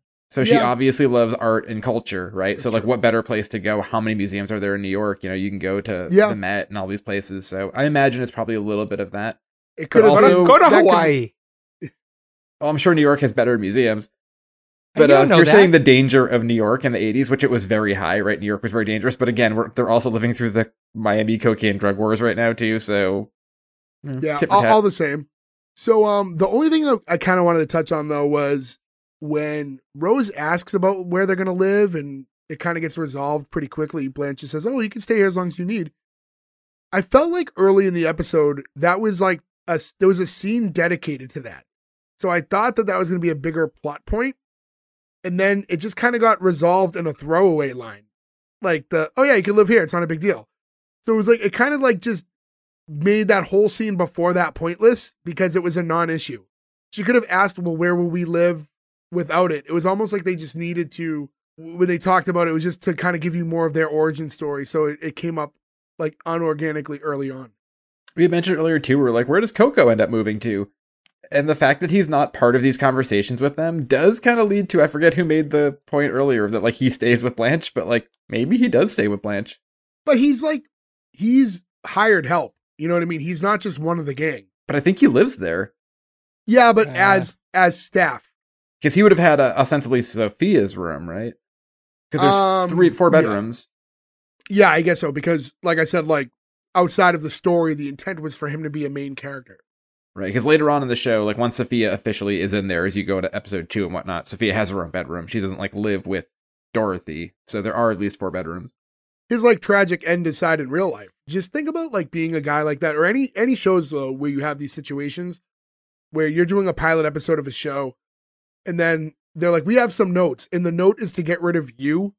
And that's gonna be a bummer. And then for the show to become such this gigantic, like, phenomenon like that lasted 7 seasons and is still running in syndication. Like, think of how many people are probably in situations like that where they were removed from pilot episodes of big shows. I can think of a musical example: the first drummer of the Beatles, Pete Best. Yeah, imagine being him. Yeah, but that wasn't like a focus group going, "This guy gonna go." Yeah, that was like band personnel changes and shifts. You know what I mean? Like that's different than people being like, "We don't like this one fella." Yeah. I mean, but that's essentially what the Beatles did. They essentially said, we don't want this one fella in there, and then got Ringo. Yeah, but then he beat all of them by putting out a record called The Best of the Beatles that were just songs that he recorded with somebody else that sold like 1 million copies during Beatlemania, and he basically just Mr. Bean middle-fingered everybody for all the way to the bank. He was fun to see live, though. I think I saw him like 2004, and you were like, oh, that's kind of fun. He just had like a fake Beatles band with him, and he just kind of smiled and played along with the drums. It was really cool. You know what's strange? They don't even ask Blanche. She just kind of moved her mother in with them. Like, yeah, well, yeah, I guess weird. They don't get into like the details in this episode, so I guess we're just to assume she's just supposed to spend the night. Yeah, she doesn't like live there. Yeah, like anybody else, right? Like if one of us showed up at any one of the other's houses and were like, "This just happened." You'd be like, yeah, you can crash with me for a few nights or until you get back on your feet. Like, I don't think it was implied that she was going to be like a permanent resident. Once she leaves, Rose tells Dorothy that her and Charlie waited years before they got married, like 2 years. And that's not like that long either, 2 years. And Dorothy says, I got married before my father finished the sentence. She goes, you married your father? That line made me laugh pretty hard. That was great. But also, in fairness, because there's a couple times where Rose kind of delivers a line where she seems dumb. This one was the way that it was worded. Dorothy worded it in such a way that I could see how she was confused. Yeah, I mean, this isn't just her playing off that like Rose is supposed to be dumb. This is a confusing way around. And then we find out that Dorothy was basically in a situation where she had to have a blowgun wedding. I fucking love that term. That is definitely in my brain taking over for Shotgun Wedding. Yeah, that was funny. She's like, we're not from the Amazon. We're from Queens. But yeah, Dorothy was pregnant and her father made Stan, who is her ex, marry her. And she's like, well, maybe that's why he left, because, you know, he was like forced into the relationship. And she's like, no, he left 38 years later for a stewardess that he met on a business trip to Hawaii. And I was like, where the fuck do I get that job where they're sending you on like business trips to Hawaii all the time? Yeah. Also, this is like a weird short monologue that Dorothy gives. It's the best thing she says in this whole episode. She like knocks this out of the goddamn park. Yes. Oh my God. Falls into a volcano. This is like the funniest thing B. Arthur ever said, except for when she's in Mel Brooks' History of the World Part 1, which is one of the funniest things ever. So I don't have the whole quote, but she says that it was her first flight. They said on arrival, give the passengers a lay. She got confused he got lucky, and now they live in Maui. That's such a fucking amazing little bit of fucking work right there, yeah. And if that's, like, a true story, right, like, not just, like, some, like, antidote that she's, like, telling him, and, like, that's legitimately what happened, imagine just being the confused stewardess who's like, we have to do what? Yeah, I know, right? Yeah, like, and that character comes in, too. He's, like, a real goofy character later on, too, who's always got, like, a really bad toupee on, Stan. He's, like, a big part of the show later on, and that, like, they go through that storyline a lot later. This conversation, like, woke up Sophia, who thought that it was robbers, and she said when she heard them, she hid all her jewels, and now she doesn't know where they are, and it turns out she doesn't have any jewels, and she's like, well, that's good, because I can't find them. Yeah, this is a little bit, too, where you get that she also has a bit of dementia, on top of the stroke stopping her from having a, like, sort of reflex to hold back things. You know, now she also is a little loopy, too. Yeah, they just play her, like, in the fact that she's 80, and they just, you know, your brain's starting to slip a little bit. They offer Sophia some tea, but she says she would prefer a shot of gin with the beer back. And I am a shot drinker. Of gin. I was going to say, I'm a gin drinker. I would never just do a shot of gin. Someone born in the 20s. Okay, she's like used to drinking bathtub gin in Prohibition time, so it's a little different, I guess. And again, like, gin's like my go-to most times I'm out. And I would just never be like, shot of gin, please. Like, I would never, ever, ever do that. If I ever see anybody take a shot of gin or a shot of vodka, I just assume that they're a fucking monster. Like, those aren't shooter liquors to me. It's weird, man. Gin on its own, tonic Christmas on its own, not my thing. Gin and tonic together, magical. Ah, yuck. I don't like tonic water, but I'm a big soda water drinker. I don't like tonic water. I was going to say, I know Gordo likes tonic water. So there was like a couple weeks back we were recording and I had like nothing to drink in the fridge. And all I had was like an opened tonic water. And I'm like, all right, better than nothing. And I brought it up. I'm like, I hadn't had tonic water straight up in years. So I'm like, I probably like it more now that I drink gin and tonics. I took a sip and I was like, this is fucking vile. Like you can't drink it alone. And it's weird. It's like, I drink so much of it in drinks, but I can't do it solo. But gin's such a flavorful liquor that it really offsets it. I drink tonic water on its own. I put a little bit of lime. And you're good to go. Tastes my nana likes tonic water. Again, gin and tonic's my go-to drink, but not on its own. See, I'm a vodka soda drinker, and I've gotten vodka tonic by accident more times than like I can count. And there's nothing worse than getting that first sip. I'm a soda drinker too, and if they fuck up, I ordered a bourbon. I think we talked about this in the podcast. Where I ordered a bourbon and soda at the hotel in Canada, and they gave me a Crown Royal and tonic, and it was like the most vile combination. But I was like, well, I'm fucking drinking it. It's midnight, and this is all there is. I remember I was out with like a date once, and she was drinking Ferg's drink, essentially. So she was drinking like vodka soda.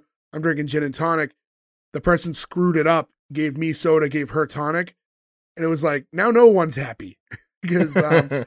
she didn't like vodka tonic, and I didn't like gin and soda. It is a funny thing as you get older when you find your drink. Yeah. You know?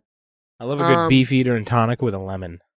Especially when they're just these drinks that are just like simple old people drinks. Yeah, I mean, like everybody who mentioned a drink they like here mentioned two ingredients, which I think is also a thing about getting older too, where you're like, you don't want anything that's more than just like two ingredients or whatever, you know? This isn't us all being 21 at like... Faneuil Hall bars in Boston going like, let's all do kamikaze shots all night. Oh, but somebody put one of those in front of me now. What about cement trucks? The cement mixers. Yeah. Those are kind of cool. I mean, that's a novelty. That's just a funny prank. Yeah, it's a prank shot. For those of you listening who have never done a cement mixer, you basically get like the Rose's sweet lime juice and a shot of like, is it Bailey or Kahlua that you do? Kahlua. No, it's Bailey's Irish Cream. Yeah, that is the Irish... The Irish bomb. So you need that's Bailey's acid and Kahlua. That's Bailey's and Guinness. Yeah, that's a totally separate thing. There's more than one Bailey's drink. So what you do is there's only one. You do a shot of one Highlander. First. You'll take the shot of Bailey's, but you hold it in your mouth, and before you swallow, you take the second shot of the lime juice. Then you swish your mouth together, and then when you swish your mouth, the extreme acid and base curdles the drink, and that's why it's the cement mixer. Basically turns into like almost like a the consistency pudding. Is uncomfortable. You're supposed to trick someone, tell them how long can you keep these in your mouth, and like, but don't tell them what it does. It's like a you just turned 21, it's your first night at a bar, let's fuck with our friend drink. My brother refused to do one. No, he refused to do the Chicken Prairie Fire. Oh, that's right. Yeah. That was like the other I don't know the Chicken Prairie Fire. What is that? Yeah, at Hong Kong and Boston, they do this 21-year-old shot. You have to do it, yeah. It's an egg, hot sauce, and tequila, I think. It's disgusting. Fucking awful. Jay's brother refused to do it, and the guy who makes the shot there regularly, he's like, I've been making this drink for 11 years. He is the first person to not do it after I made it. And we were like, oh, you bitch. I mean, but again, like when you're 21, you're like, okay, I'll do it. At 37, though, you're like, get the fuck out of here. I'm not doing that. Are you crazy? My first drink when I turned 21 was actually my MySpace profile when MySpace died. I did a Three Kings shot, a Johnny, Jack, and Jim, and it was viral. Yeah. That sounds terrible. Yeah, it is, yeah. I think once you get older and you're like, I mean, like, look, a shot is a very rare moment in my life now. I know, Gordo, you don't drink anymore. I don't know about you guys. The last time you did a shot on purpose, it doesn't seem to come up very often at this point in life. I just got back from a wedding so recently. But that's the thing, is people doing it at like a wedding or something, that's an occasion. Yeah, it's more of a celebratory thing than anything else. But even then, I'm not like, line up the tequila. Like, I'm like, make one of these mixed shots. Like, even like a kamikaze or something like that. Like, because I don't need that much alcohol. No, and I mean, I haven't drank in so long that it's a non-factor. Because especially at weddings, too. You're like, yeah, shots, and then you realize it's 9:15, and you're like, uh-oh. This day's going long. Up. Yeah. I went to a wedding maybe a month or so ago, and it was like open bar all night, and I felt so responsible that I stuck to high life for the first like 4 hours or whatever, and then moved to water, where even the next day, like, people were like, I'm not going to mention names, but a friend of mine who you guys know said, like, made the comment to his girlfriend, she was like, Joe's being responsible. You're not allowed to be more drunk than Joe is. I was like, I finally grew up. I did it. I'm the responsible one. So yeah, all this aside, to go back to the actual episode, this kind of started this conversation about how Rose shouldn't have had the tea so late because now she's going to have to wake up in the middle of the night to go to the bathroom. And typically she cuts off all liquids at noon. That is wild. And like clearly a lie. Yeah, so you don't drink anything with dinner? Yeah, there's no way. But Sophia says she never has that problem. She goes to the bathroom every day like clockwork at 7 a.m. Unfortunately, she doesn't wake up until 8. I laughed, yeah. But also, I know Sophia's retired, but like, Jesus Christ, can you imagine, like, sleeping till 8 is sleeping so late to me. Yeah. Even at retirement, I'd be like, you were wasting so much of your day if you're getting up at 8 every morning. I sleep till like noon, 1 o'clock on my days off. That would ruin my whole. I'd be miserable when I woke up. I feel like I lost so much. Yeah. So for me, like, I for work have to wake up at around 2:30 in the morning. So if it's my day off, I wake up at like 5 because that's sleeping in. Like, and also I don't want to get so off routine that when it's time to go to bed for work again, like I'm completely thrown off because I stayed in bed till noon. Yeah, you'll break your cycle. I'm an animal. I'll do it. Don't you feel like you're just a waste when you wake up, though? Like, what do you do when you wake up at 1 in the afternoon? Yeah, like, you remember sleeping over? Like, if you did, like, a sleepover when we were kids with Gordo, it's like, you'd wake up at, like, 9, 8, whatever, and Gordo's fucking unconscious for the next 5 hours, and it's like, all right, I guess I'm gonna go home. Like, I don't know what the fuck's going on here. I've always been a night owl. Like, I always have been. Like, if I could do something where I worked like till like 12, 1 o'clock, 2 o'clock, like I would totally do it and not have to work at a bar. They get all types of weird overnighty jobs. I want to do completely overnight. I just want to do till like 3, 4 o'clock in the morning, and then I'm good. You could be a professional werewolf. True. Have you thought about professional werewolf? I have. You can apply for that on monster.com. Hey! Wow. Waka waka. So, moving forward, it's now the day of the wedding. Rose and Dorothy are talking, and Rose is suspicious of Harry, which seemed a little out of nowhere, right? There was no build up to that or reasoning, but she says she can't even really place why, but she needs to tell Blanche, and she can't marry him. And Dorothy says the wedding's in 12 minutes. You can't tell her that, especially since this is just like a crazy hunch. Rose tells her, my hunches are never wrong. Mrs. Gandhi would be alive today if she had taken her call. Like, is she talking about, Mahatma Gandhi? Like, I mean, I assume so. But Greg Gandhi? Yeah, it's just I was like, is Mrs. Gandhi a neighbor who died? Or did you have the phone number for Mahatma Gandhi's wife? One of four. He was married 4 times. 2 died young. Yeah, so which one are they talking someone about? They know.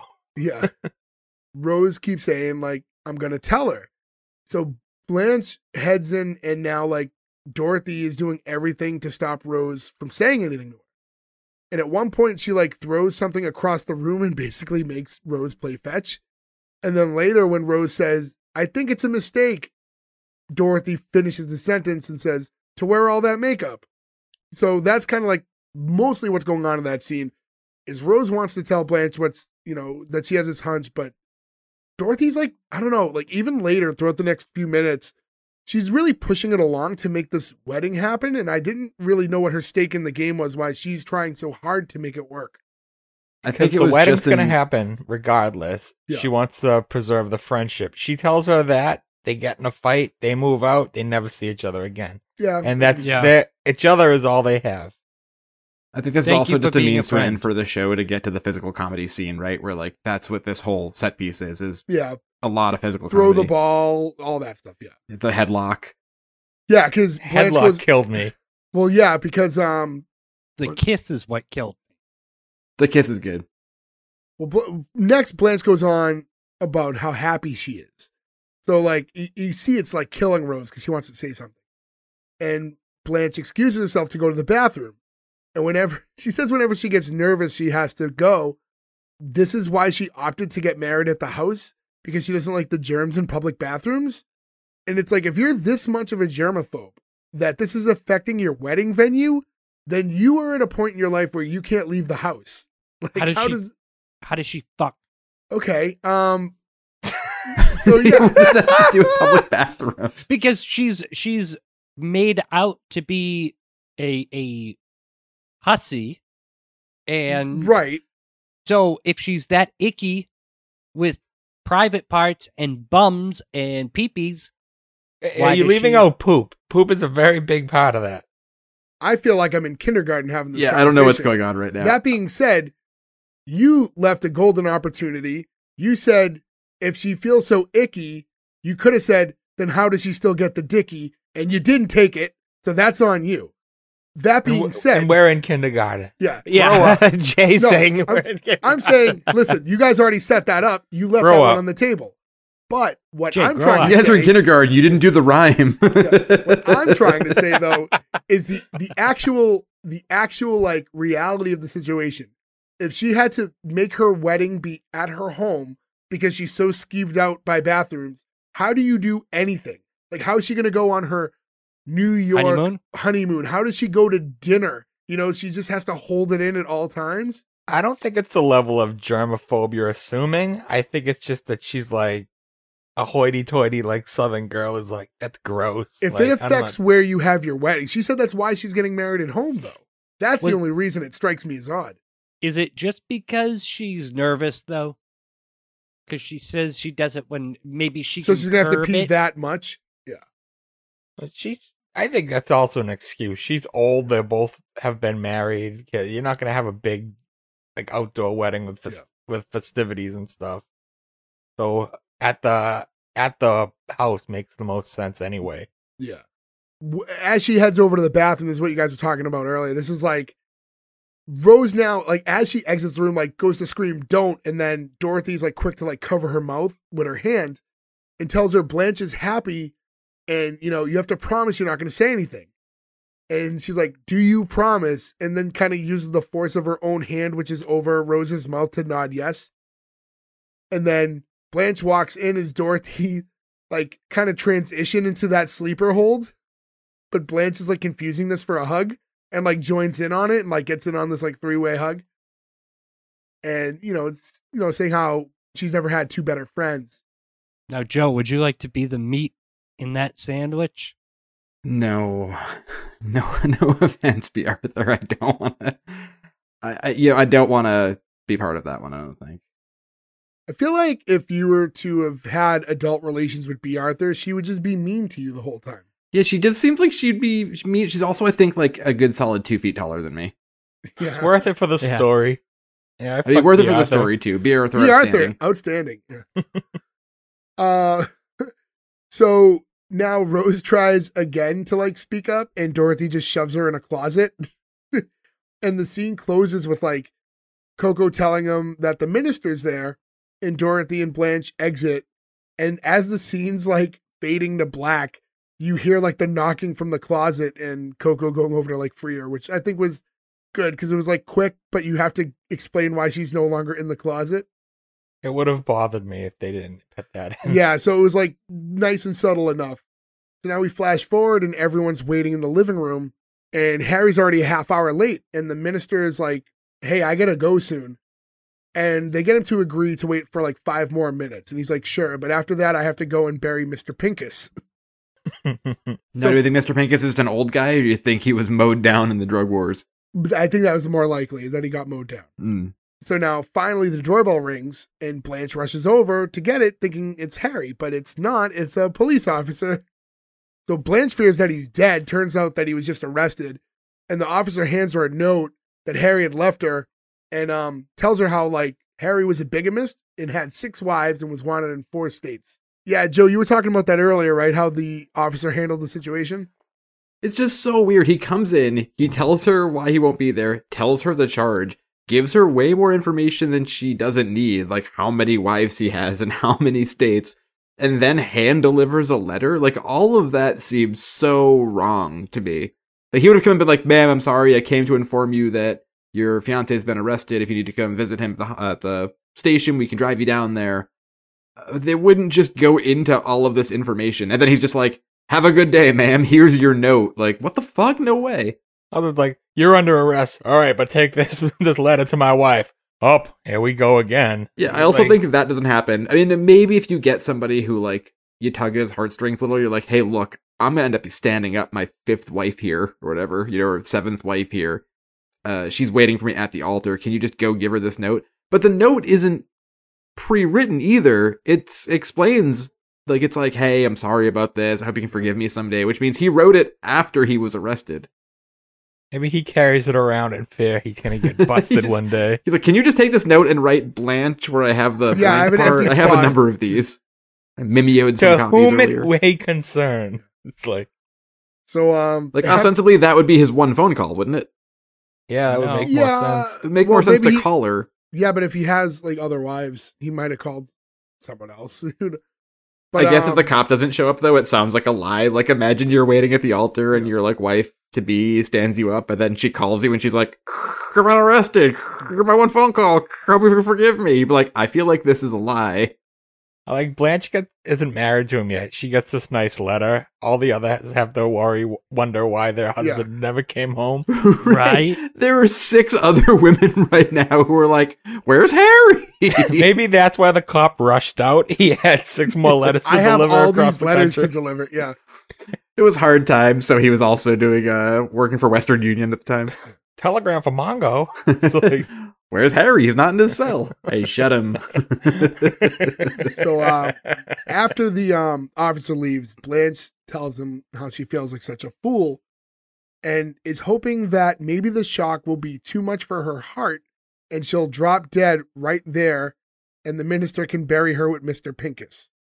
And not just a fool, an old fool. You know, a 47-year-old fool. Well, to be fair, I call myself old. Yeah, but I mean, look, I think we think of everybody thinks of themselves as old, right? I think it's just the nature of how that is. But 63 to 47, I feel like it's insulting too. If you were 47 and you went up to your 63-year-old friend and you're like, I just feel like an old fool. I'm so old. They'd be like, shut up. Yeah. But I just thought that line was just so dark. Like, just the, I hope that essentially that, like, I'm in such shock that my heart stops beating. And it was like, oof. It's a little, it's a little, there's some dark moments in this episode. Yeah. A little dramatic. But again, a lot of comedy gets woven in because she then says, you know, if she just dies, I won't have to look anyone in the eye ever again. And Rose replies with, except maybe Mr. Pincus. And when she says that, Dorothy does like this weird shoulder pinch to Rose. Like, it wasn't like It wasn't a pinch. She like kind of grabbed her shoulder like a claw. Like I don't know what that move was. It's like what I do with my dog. Like I do that. Like Cesar Millan taught us that. Not me personally. I was going to say you went to a class. That must have been very expensive. They are, but no, I just watched The Dog Whisperer. But you're supposed to do that. Go psst, psst, to the dog. Didn't know that. The next scene is it's a different day, and Rose and Sophia are outside in the yard lounging when Dorothy walks in with a wet newspaper, and she says, "If I meet our paper boy, he will not live to be a paper man." Florida's having a drought. In the entire state, there isn't enough water to make a cup of tea, and he finds a puddle. I find it hard to believe that it didn't just open up and pour rain for like 20 minutes a day in Florida, because that's just what Florida does all the time. Yeah, me too. Think about like those times though when you were so like reliant on the newspaper for like your daily like entertainment, and it just shows up and it's just soaked. You can't read it. Well, I mean, at this point too, we're in the era of cable news, right? CNN was a 24-hour network still, right? That started in 1980. Oh, no, now I'll never know what happened to Marmaduke. Like, I hope only Dilbert was around. That's this is also when she walks up to her mother and holds like the mirror under her nose to verify if she's breathing or not, because she was like, that's a gag that'll never not be funny. Yeah, that was really funny. And she then asked Rose how Blanche is doing, and we find out she hasn't left her room in like 3 weeks. She called out of work. They're nervous, like she's gonna get fired. And Dorothy says, you know, we've tried everything to get her out of the room, and the kind of goes over like, you know, we've offered to take her to concerts and all this and that. They can't get her out of the house. And Rose is like, well, grief takes time. So Dorothy's like, listen, if you're Irish, you have a wake, you eat, you cry, you drink, you vomit, and you're done. If you're Jewish, you cry, you sit, you eat for 7 days, you put on 10 pounds, and it's over. We Italians scream, dress up a donkey, hire a band, and that's it. And she said that this is like more like the Protestant way of life, to dwell the way Blanche is. I want to go back because, again, every culture is a little different. As an Italian guy, I've never dressed up a donkey. I don't know. I'm sure there's some sort of history to that, but only at Christmas. I've never heard of that either. Dominic the donkey. Oh, hee-haw, hee-haw, hee-haw. The Italian Christmas donkey. If only this was a couple weeks ago. I feel like it's a New Year donkey. It looks like the Irish method is like the one that's most used by most people these days. You're welcome. Yeah. We appreciate your contributions. Well, they're called wakes because of the Irish, aren't they? I think so. I think that's how that started? There was like a famine, and like they were burying people still alive because of whatever sickness they were getting. And then so like the wake was literally to see if they would wake. Oh. And then they would bury them. Also, it was very fucking dark. And it was done in your house. Yeah. You would also have bells on. It was so frequent that in England, I guess that's a myth. That didn't really happen. The bells? Yeah, they said that's where "For Whom the Bell Tolls" came from.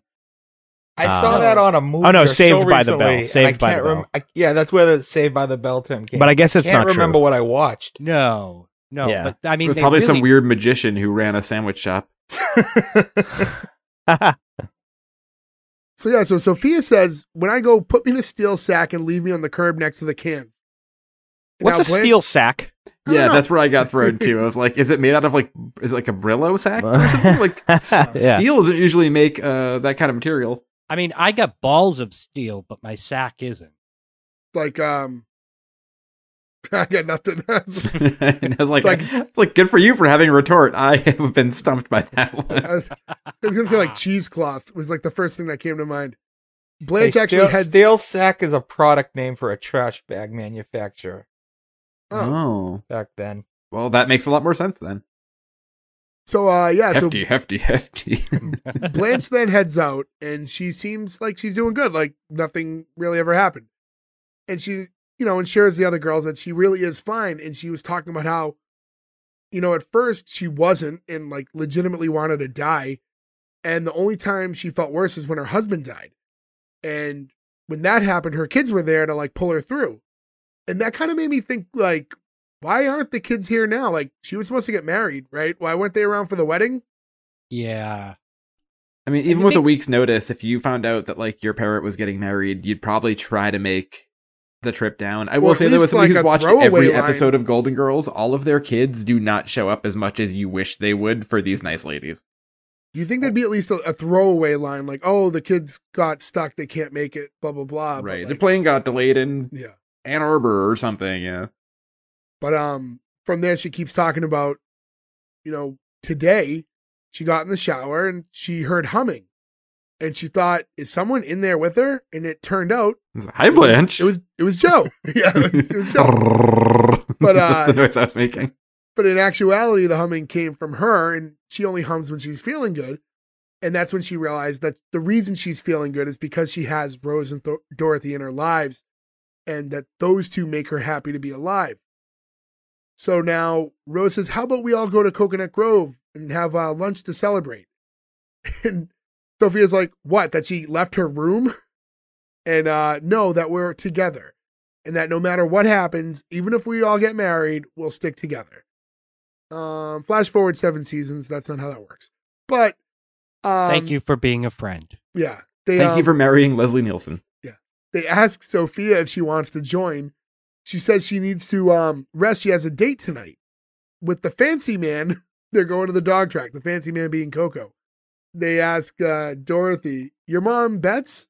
No, she rides. She's a dog jockey. Let's go. Well, as long as he doesn't leave her and the dog in the car, I guess. Stop it. Why were you butting the show with that? Yes. I hate how much that's funny. There's nothing funny about that story to me at all. No, it's an awful story, funny. But I'm not laughing at the dog. I'm laughing at Joe's timely joke. Right. So in any event, yeah, that's the close of the episode. Ends on some classic Dorothy one-liner sarcasm. But yeah, that's it. That's all of this episode. Any other Golden Girl tidbits you guys want to sneak in? I just want to say that I'm so glad that this activates so many shows for us, and I feel like you're going to be seeing one sooner than later. I'm a little sad, though, because I've wanted to do Empty Nest for so long, but I feel like we really can't put all the Golden Girls shows this close together. So I don't think. Yeah, man, we got to pace ourselves. Yeah, maybe this summer we'll talk about Empty Nest. But yeah, it's funny. Before, you know, we record our episodes, I'll pop on, you know, IMDb, and I'm searching around at trivia and stuff, just like, you know, fun little things about the show. The Golden Girls trivia, like just on IMDb alone, would take you an hour to read. There's so much stuff that I had to tap out. Did you read about the restaurant Rue La La? No. Not to be confused with Michael Scott's shoe store, Shoe La La. Shoe La La. So this was actually all Rue La Rue, and this was from 2017. It only lasted a year. Rue McClanahan's like best friend, who she like bequeathed all of her possessions and belongings to, opened a Golden Girls themed eatery in New York City. With I remember hearing about that. All of Blanche's stuff up and everything, and it sounds like it was probably pretty amazing, but it only lasted for less than a year. Restaurants are notoriously hard to keep open, but it's a specific theme. It's a pretty specific theme. It was in New York, and you didn't go? I only found out about today. I had no idea. Oh, maybe if I had known in 2017, I would have gone. That's probably the problem. That's like not long ago, I went to Richmond, and it was like a priority of mine that I had to go to the Guar Bar. I was like, I don't know how long this place is going to be open for. So while it's still open, like I have to make my way to Richmond and check this out. And I was giddy when I checked it. But you missed Foamhenge, which I think is pretty close. What's that? In Virginia, we stopped at it once coming back from tour. It was a life-size, or not life-size, but like true-to-size Stonehenge made out of giant foam bricks that like some artist just installed. And it was just like one of those like side of like, you know, the side of the road, it's like, come see Foamhenge. We were just driving and we were like, I mean, I guess we'll go see what Foamhenge is. It did not disappoint. Not Spinal Tap level. No, it was much bigger than the Spinal Tap ones, which also Coco is in Spinal Tap. Yeah, Coco's in Spinal Tap, yeah. And you know what? That's a good way to round it out. So I think we've exhausted all the talk for Golden Girls for this week. So nothing left to do but greenlight or cancel. Nick, I'm going to start with you. This show was not made for me now or me then when this show came out. Well, I didn't exist when the show came out, but it still hits somehow. There's something, it's like indescribable as to why it's enjoyable, really, because it's just 4 older ladies that are, you know, just living their post, well, actually, they're still working. I was going to say post-retirement life, but they're still working. They're just living in Florida and going through the motions. On paper, it doesn't make any sense as to why it would be interesting. But for some reason, it is. I watched half of the second episode. I was like, I'm just going to let it run and see what happens. It was a fun watch. It's a green light for me. And I really didn't think I was going to green light this. Like, I thought it was just going to be like, this is boring. Like, it's not made for me. I'm not really into it. But I was pleasantly surprised. So it's a green light for me. Gordo. Yeah. Same thing as Nick. You can't cancel this. It was brilliantly written. Every character, and I think we kind of glossed over this kind of in the bigger picture here. All of them had amazing chemistry right off the bat. I thought we were mid-season, not episode one, with the way that with just the rapport between everybody, the timing of the jokes, the writing, everything. It's just, if that's episode one, the show's only going to get better. My only question is, where do you go to watch it? Because I don't think that we mentioned that earlier. It's on Hulu. Hulu. Okay. Great, because I'm definitely going to watch episode 2, greenlight. Joe. Yeah, I mean, no argument to anything Nick or Gordo said. I mean, this show has everything you want. Really, the sitcom makes it really work. I think this show is probably more popular now than it ever was, even in its own run. Like, it just keeps finding new lives, and I think that says something for a show that's 40 years old, right? Like, it's dark, but it's funny, it's heartwarming, but it's zany. It talks about weird, dark cocaine stuff. But it all works, and it is just kind of a weird, perfect sitcom. I absolutely love this show. Although I do love Golden Palace more, but green light. Berg, it's one of those shows that became just popular to meme on, more than anything, and people ironically for the longest time. I had pretty much came in here full plan on canceling it because, like Nick said, it wasn't made for me, wasn't anything. I have no intention of watching the next episode, but I'm giving it a full green light because I did enjoy this episode, but not enough to keep watching. I think it's a well-made show and everything like that. Great cast. Everyone, like Gordo said, great chemistry. It's a well-made show. It's just not for me, but green light. Yeah, so I'm not here to rock the boat. I'm going to give it the green light as well. So I don't think it's a perfect show. I was confused by why, it's not because I know about the future, but Coco's character didn't have much of a place. They didn't give him much personality or anything to do, so he just kind of existed. So I can see why he was phased out. Maybe if you had given him a little bit more, he would have worked out. And like I said, there was just so much stuff I really did like about it. The way they kind of weaved in their back history without forcing it down your throat. So when I started watching it, my initial reaction actually was to cancel. But then just as you think about it, and it's clever, and I just think they make it so relatable. And I said that earlier. You know, so even though it's three older women talking, it's a show that's rooted about just friendship, right? And we kind of talked about that way back when we did that 70s show episode, and that's what made the show so great. It wasn't just the fact that, you know, the jokes were there and everything. It's rooted in this real life type friendship that you can relate to. And I think with these girls, we're seeing the same thing. It just, there's a lot of, you know, parallels you see within your own friend groups. So a green light for me as well. So that's a perfect 5 out of 5. Congrats to the Golden Girls. 5 Timers Club. That being said, thank you everyone for listening, guys. Go to S1E1pod.com. Again, that's where you can find all the links where you can listen to us, subscribe, rate, review, do all that stuff that everyone asks for when you're listening to their stuff or watch their stuff. S1E1pod.com. But yeah, go to our Twitter, Instagram. Give us some follows there. We have a lot of content out each week.